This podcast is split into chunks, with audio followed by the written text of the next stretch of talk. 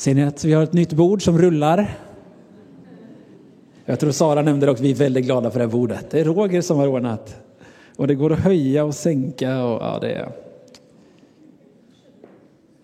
Det är nya tider. Det är en ny tid för vår församling med det här bordet. Okej, hörni, härligt att se er. Härligt att se era ansikten, se en del nya ansikten. Känner riktigt välkomna hit. Jag heter Robin och är pastor här i kyrkan. Om du är för första gången så känn dig riktigt hemma. Men också särskilt välkommen till dig som kanske är här för första gången på länge. Eh, jag vet att det är några också. Vi är glada att ni är här allihop och, och känner er riktigt välkomna och som hemma här ibland oss. Hörrni, som, som eh, Kenneth nämnde så är det allhelgonahelgen. Och det är eh, kanske för en del en helg eh, som eh, passerar obemärkt förbi. Just det, vad det vad det är nu, vad det är idag.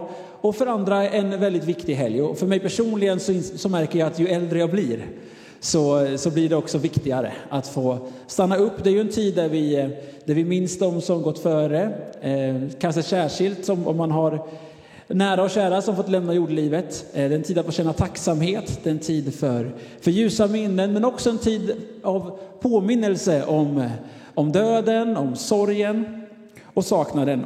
Och jag vet att vi är många som eh, förlorat någon närstående under det senaste året och det är gott att få en sån här helg få, få påminna sig om, om hoppet om himlen.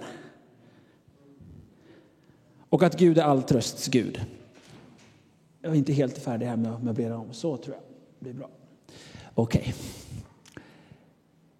Okay. Ehm, vi har ju tidigare under hösten läst Matteus evangeliet och då läste vi bland annat eh, från Bergspredikan i Matteus 5 där Jesus börjar med att, att måla upp, det kallas för saligprisningarna, där Jesus talar om vilka människor det är som är saliga och lyckliga på jorden. Vilka som liksom är, vad som är eftersträvansvärt. Och då står det en sån här märklig vers i Matteus 5 och 4 att saliga är de som sörjer, för de ska bli tröstade. Saliga är de som sörjer, de ska bli tröstade. Så att när Jesus tecknar bilden över, över lyckliga människor så får sorgen rum. Sorgen får plats hos Jesus.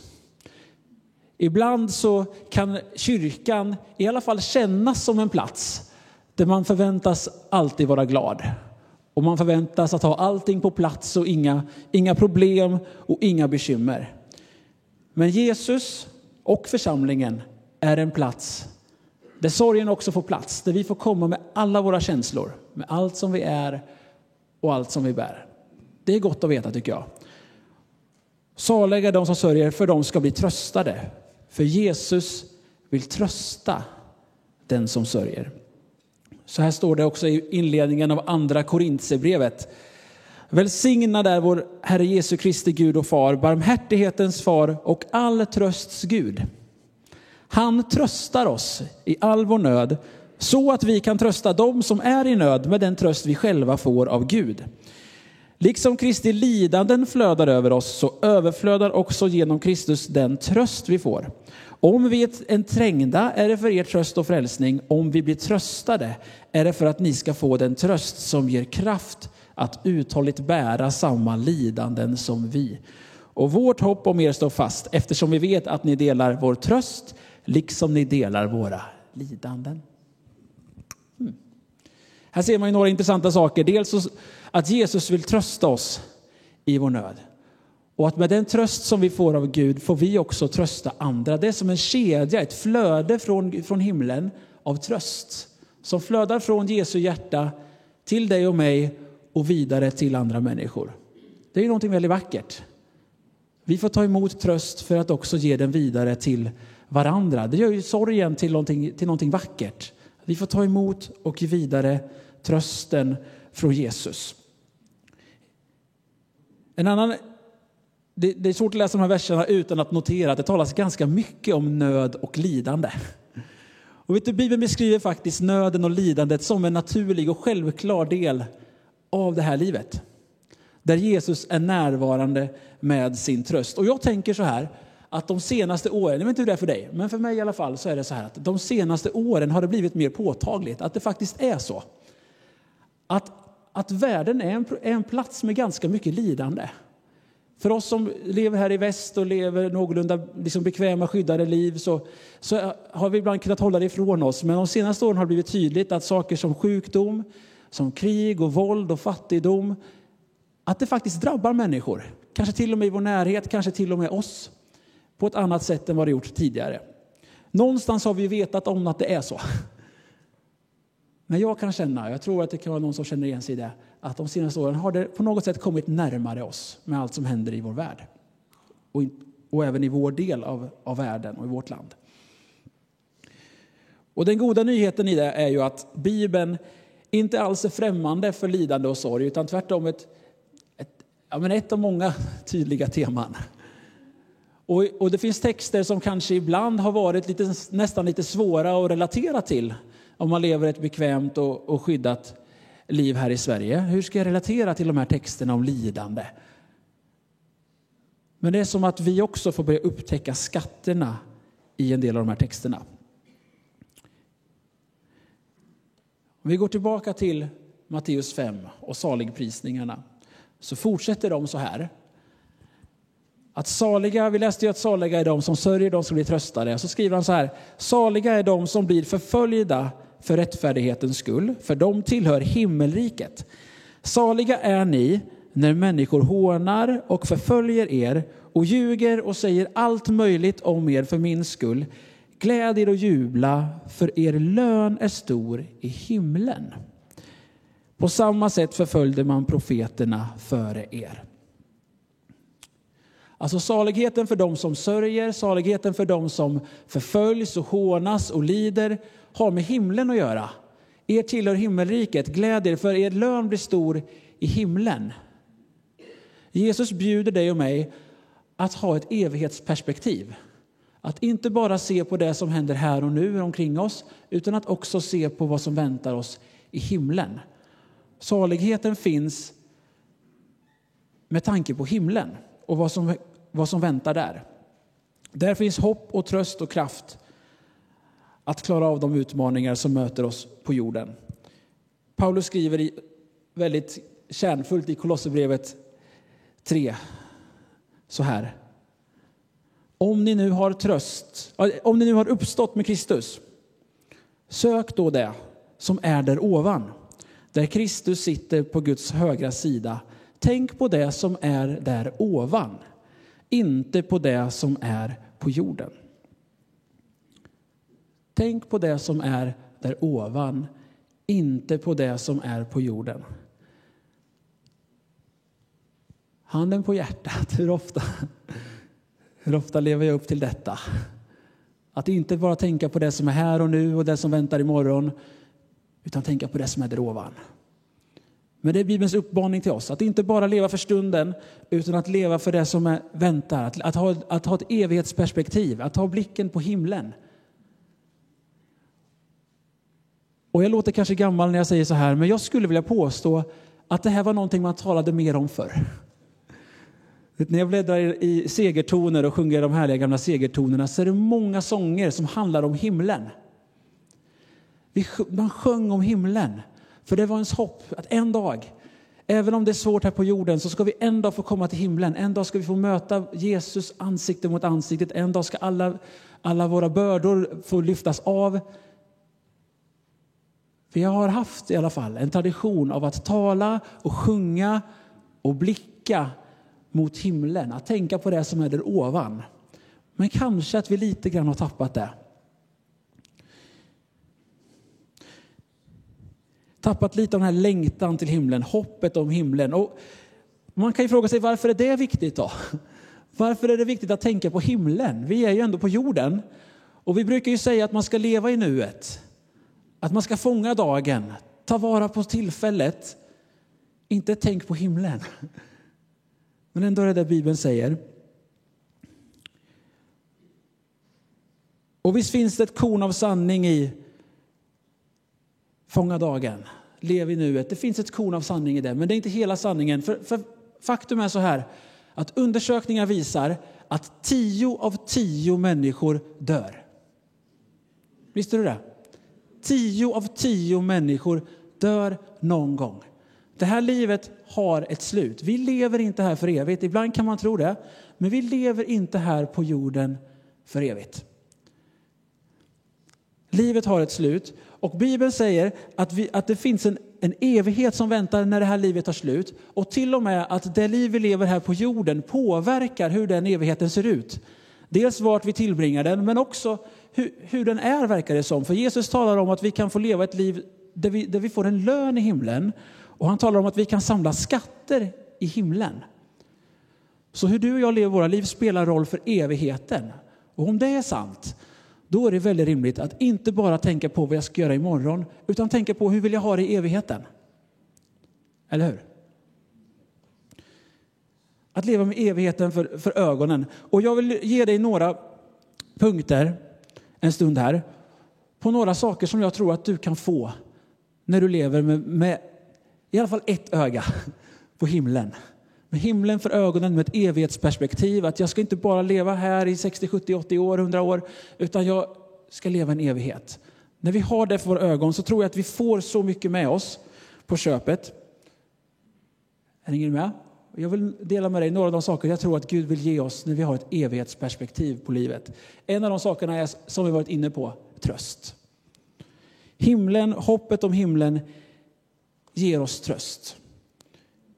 Uppenbarelseboken 21, 1-5 står det så här. Jag såg en ny himmel och en ny jord. Den första himlen och den första jorden var borta och havet fanns inte mer. Och jag såg den heliga staden, det nya Jerusalem, komma ner från himlen, från Gud, redo som en brud som är smyckad för sin man. Och jag hörde en stark röst från tronen. Se, nu står Guds boning bland människorna. Han ska bo hos dem och de ska vara hans folk och Gud själv ska vara hos dem. Och han ska torka alla tårar från deras ögon. Döden ska inte finnas mer och ingen sorg och ingen gråt och ingen plåga för det som förr var är borta. Och han som satt på tronen sa, se, jag gör allting nytt. Och han sa, skriv, för dessa ord är trovärdiga och sanna. Löftet om himlen är vår tröst. Speciellt för den som sörjer och lider. Att en dag så ska alla tårar torkas. En dag ska rättvisa skipas. Det är vår tröst och hopp att Gud har förberett en himmel för dig och mig. Döden får inte sista ordet, ondskan får inte sista ordet. För Gud har förberett en himmel för oss. Okej, okay, så i hoppet om himlen ger oss tröst. Men hoppet om himlen ger oss också uthållighet. Löftet om himlen ger en uthållighet. Kenneth har ju redan introducerat här Hebreerbrevet 11. Jag tänkte också läsa både från kapitel 11 och 12. Om trons kapitel, där trons människor räknas upp som föredömen för oss. Människor i Gamla testamentet som har gått före, som kallas ibland för trons hjältar. Någon har sagt att det är liksom trons Hall of Fame. För er som vet vad det betyder. Trons Hall of Fame, Hebreerbrevet 11. Och där, här räknas liksom så många hjältar eh, från Gamla testamentet upp. Det är Henok, och det är Noa, och Abraham, och Isak, och Jakob och Sara för att nämna några. Och så står det så här om, om, om de här människorna i Hebreerbrevet 11 kapit- och vers 13. Så står det så här. Ehm, vers 13. I tron dog alla dessa utan att ha fått det som var utlovat. Men de hade sett det i fjärran. Hälsat det och bekänt sig vara gäster och främlingar på jorden. De som säger så visar att de söker ett hemland. Hade de tänkt på det land som de lämnat så hade de haft tillfälle att vända tillbaka dit.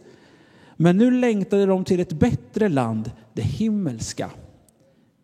Därför skäms inte Gud för att kallas deras Gud, för han har förberett en stad åt dem. Alltså en sammanfattning av alla de här människorna som räknats upp är att de levde som gäster och främlingar på jorden. De visste att det här är inte allt, men de sökte ett hemland, det himmelska. Jag är här en tid, men jag är på väg någon annanstans och jag lever för det som väntar. Jag söker mitt hemland. Och det var någonting som behagade och gladde Guds hjärta. Därför skäms inte Gud för att kallas deras Gud. Han har förberett en stad åt dem. Och det här evighetsperspektivet, det här himmelska perspektivet på livet som de hade, gjorde någonting med dem. Och vi ska läsa vidare från vers 32 i samma kapitel. Om samma människor. Vad mer ska jag säga? Tiden räcker inte för att berätta om Gideon, Barak, Simson och Jefta, om David, Samuel och profeterna. Genom tron besegrade de kungariken, skipade rätt, fick löften uppfyllda, stängde lejons gap, släckte rasande eld och undkom svärdets ägg. De var svaga men fick kraft. De blev starka i strid och drev främmande härar på flykten. Kvinnor fick sina döda tillbaka genom uppståndelse, andra blev torterade och accepterade ingen befrielse, för de ville nå en bättre uppståndelse. Andra fick utstå hån och piskrapp, ja, även bojor och fängelse. De blev stenade, söndersågade, dödade med svärd. De gick runt i fårskinn och getsudar, nödlidande, plågade och misshandlade. Världen var inte värdig att ta emot dem. De irrade omkring i öknar och bergstrakter, i grottor och hålor. Och fast alla dessa hade fått vittnesbörd för sin tro fick de inte det som var utlovat. Gud har nämligen förberett något bättre för oss. Först tillsammans med oss ska de nå fram till målet.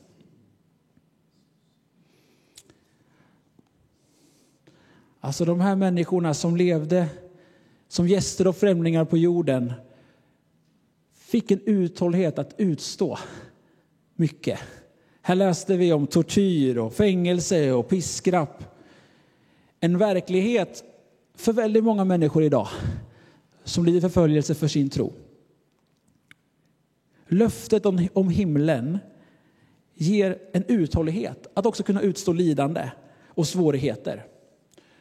Och som jag redan varit inne på, livet kommer med ett visst mått av svårigheter och lidande. Jag vågar nästan lova för alla av oss.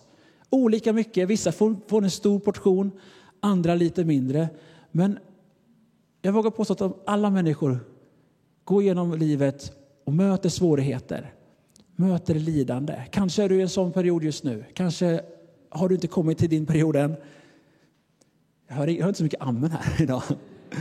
Men vet du, när vi har vår blick inte bara på det som är nu, när jag vet att det är inte bara det som händer just nu i mitt liv som räknas, det här är inte allt, utan det finns någonting mer. Det kommer en dag när det här kommer vara slut och jag får gå in i någonting nytt. Jesus har sagt att han ska göra allting nytt. När jag har min blick på det, att det, jag, det som händer i mitt liv just nu, det är inte allt. Där finns en uthållighet, att också uthärda sådant som är svårt. Sen tror vi på mirakel, vi tror på bönesvar, allt det där. Men ibland finns det också någonting i att, att, få, att få uthållighet från Gud. Okej. Okay. Jag blir lite engagerad idag. Det här är viktiga saker tror jag. Vi pratar inte så ofta om de här bitarna. En annan sak som, jag, som vi får med oss när vi, när vi ser att, att vi lever inte bara här och nu utan vi ser på det som är där ovan. Det är rätta prioriteringar.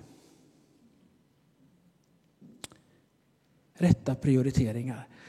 Så här skriver Paulus i Filipperbrevet 3.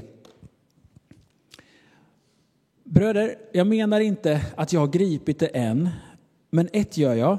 Jag glömmer det som ligger bakom och sträcker mig mot det som ligger framför och jagar mot målet för att vinna segerpriset. Vad då för segerpris? Jo, Guds kallelse till himlen i Kristus Jesus. Så bör vi tänka, vi som är mogna, och tänker ni annorlunda i något avseende så Gud uppenbara det också för er. Låt oss bara hålla fast vid det vi nått fram till. Bröder, ta mig till föredöme och se på dem som lever efter den förebild ni har i oss.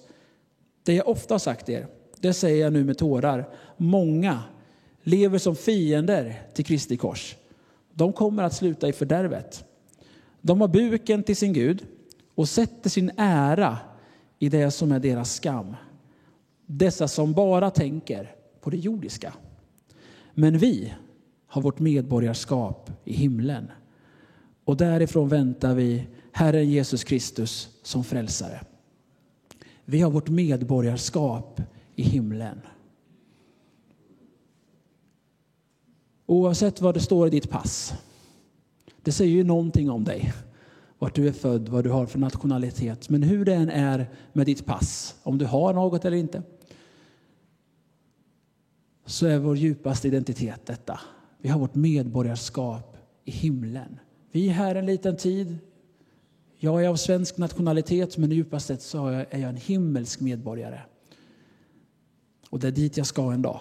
Och det där gör någonting med oss. Och Paulus skriver ju här om de som bara tänker på det som är på jorden. Hur stod det? Dessa som bara tänker på det jordiska, de har buken till sin Gud och skryter om det som är deras skam. Hur många är det inte som lever så idag i vår, i vår värld? Som tillber sina egna begär och skryter på Instagram om sånt som inte är rätt inför Gud. När vi bara tänker på det som är här och nu och hur kan jag få ut maximalt av det, av det som är här och nu. Men inte vi. Vi som har vårt medborgarskap i himlen är kallade att leva på ett annat sätt. Och jag tror att när vi lever med, ögonen, med, med himlen för ögonen så gör det någonting med våra prioriteringar. Du vet, det enda du kan ta med dig till himlen är andra människor. Jag säger det en gång till tror jag. Det enda du kan ta med dig till himlen är andra människor. Inte dina prylar, inte ditt fondsparande, inte status och titlar. Det enda du kan ta med dig är andra människor. Och när det får landa i mig så tror jag, vill jag tro att det också gör någonting med vad jag lägger min tid och min kraft och mina pengar på. Eller? Du borde göra det. Och Det är i det här sammanhanget som Jesus också säger, samla inte skatter på jorden där rost och mal förstör i Matteus 6. Samla era skatter i himlen. Ett himmelskt evighetsperspektiv gör något med mina prioriteringar. Orkar ni två punkter till? Hoppet om himlen ger också ett, ett visst fokus. Ett visst fokus. Nu ska vi gå in i Hebreerbrevet 12 som vi inledde gudstjänsten med. Hebreerbrevet 12, vers 1-3. Det här är alltså direkt efter att vi har läst om troshjältarna. Vi, vi slutade i vers 40, sista versen i kapitel 11 och nu har vi bara gått vidare till nästa vers. När vi nu har en så stor sky av vittnen omkring oss, låt oss då lägga bort allt som tynger och särskilt synden som snärjer oss så hårt och löpa uthålligt i det lopp vi har framför oss. Jag tror jag stannar där nu så läser vi resten sen. Men den här skyn av vittnen som Kenneth var inne på, det syftar på alla de här människorna som räknats upp, på troshjältarna som har fullbordat sitt lopp. Och en del av att ha ett himmelskt perspektiv är att se att jag lever inte i ett vakuum. Utan jag är en del av en kedja, jag är en del av ett folk. Det finns någon som har, som har varit här före mig. Och det finns också någon som kommer vara här efter mig. Det finns någon som har offrat, någon som har bett, någon som kanske har lidit för att jag ska kunna vara där jag är idag. Det kan vara en, en, en farmor, en farfar som har bett för dig, men också människor som har byggt den här församlingen, som lagt ned av sin tid och kraft för att vi ska sitta här idag. Det perspektivet gör någonting med oss.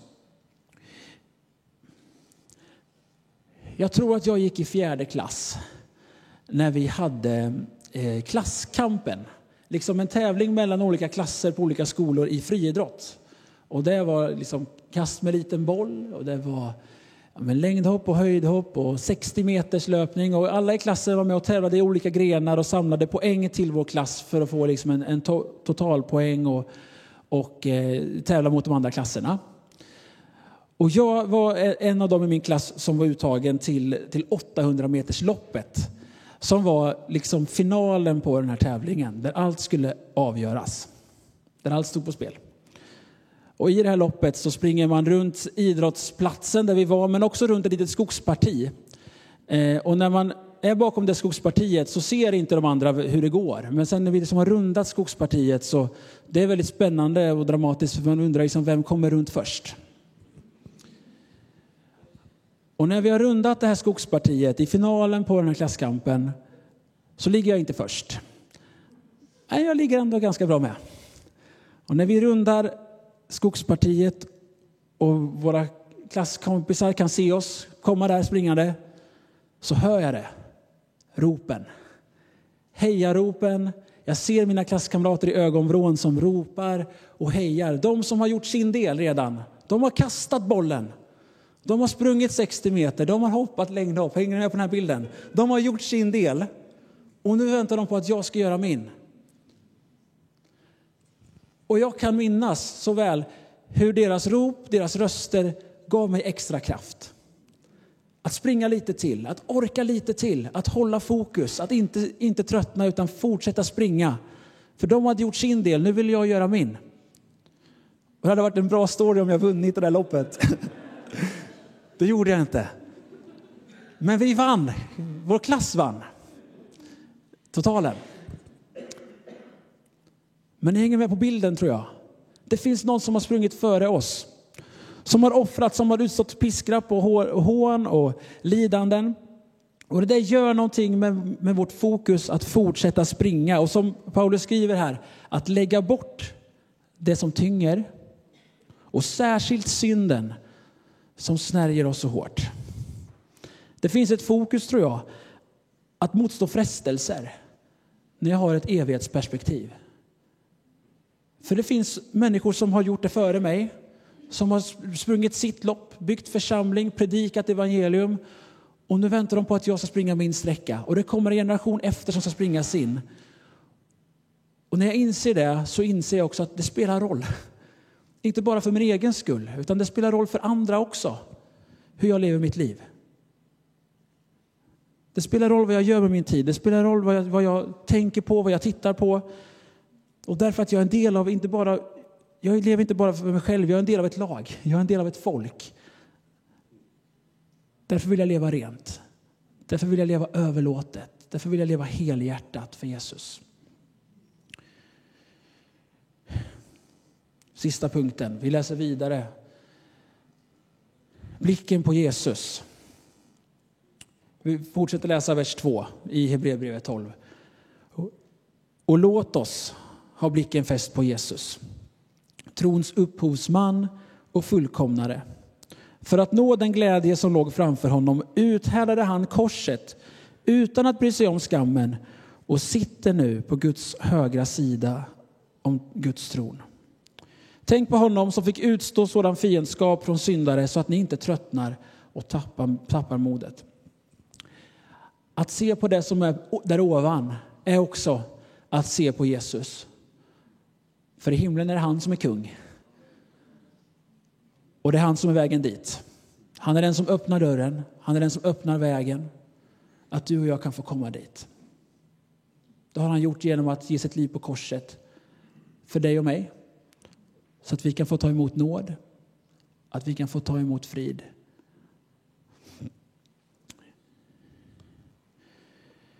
Och kanske finns du här idag som behöver få ta emot det. Du ska få göra det idag. Idag får vi lägga bort allt som tynger. Vad det än är. Och fästa vår blick på Jesus och komma inför honom med allt vi är och allt vi har allt vi kommer hit med. Och det ska vi få göra om en liten stund i nattvarden. Och kanske finns du här idag som, som bär på sorg. Idag får du komma till Jesus och ta emot den trösten som du behöver. Kanske finns du här som, som går igenom svårigheter i livet. Kanske finns det som skulle säga att ja, men jag, jag, jag upplever lidande i mitt liv. Jag tror att Jesus vill möta dig idag med sin kraft. Kanske finns du som behöver få överlåta ditt liv på nytt till Jesus. Överlåta dina prioriteringar eller omvända dig från synd. Hos Jesus finns nåd och kraft att få leva ett helhjärtat och överlåtet liv. Och kanske finns du här idag som behöver få ta emot Jesus. Kanske för första gången. Kanske är det här som känner att, att om det skulle ta slut i eftermiddag så är jag inte säker på vart jag hamnar. Du, idag kan du få, få göra rätt inför Gud. Att få att få vara ren inför honom, att få ta emot hans nåd, hans förlåtelse och veta att jag har allting klart, jag har allting rätt med Gud. Sista bibelord jag vill läsa är från Johannes 3 och 16. Där det står att så älskade Gud världen, dig och mig, att han utgav sin son för att var och en som tror på honom inte ska gå förlorad utan ha evigt liv.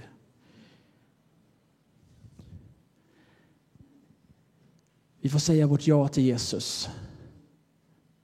Han som har gett sitt liv för oss. Och Bibeln säger att när vi tror på honom, när vi sätter vårt hopp till honom så går vi inte förlorade utan vi får del av ett evigt liv. Vi får komma till himlen. Vi får ha det här himmelska hoppet i våra hjärtan. Och om du inte har det idag, om du inte har tagit emot det än så skulle jag verkligen vilja uppmuntra dig att ta det steget den här dagen. Säg ja till Jesus, ta emot honom i ditt hjärta. Gå inte härifrån den här dagen utan att veta att du har allting klart med evigheten. Och det kan du få göra om en liten stund när vi ska ta emot nattvarden så kan du också få komma fram och ta emot det Jesus har gjort för dig och säga jag vill vara med, jag vill tillhöra, jag vill ha en del av det Jesus har gjort för mig. Okej? Okay? Så vi ska fira nattvard om en liten stund. Men först ska vi få lyssna till en sång som också handlar om vad Jesus har gjort och vill göra för oss. Och inför nattvarden nu så lyssnar vi till den här sången och vi förbereder oss inför att få ta emot av nattvarden. Så ni är välkomna fram, lovsångsgänget. Jesus, tack för att du har förberett en himmel åt oss. Tack att du är så god. Tack att du är all trösts Gud. Tack att du är en Gud som styrker oss när livet är svårt. Tack att du är en Gud som är värd att leva för, som är värd att, att ge allt för Jesus. Herre, hjälp oss att, att se på det som är där ovan och inte bara det som är på jorden. Förlåt oss när, vi, när vår blick famlar och flackar och hamnar allt för mycket på det som är här och nu. Men Jesus, hjälp oss att se att du kallar oss att leva med ett evighetsperspektiv. Amen.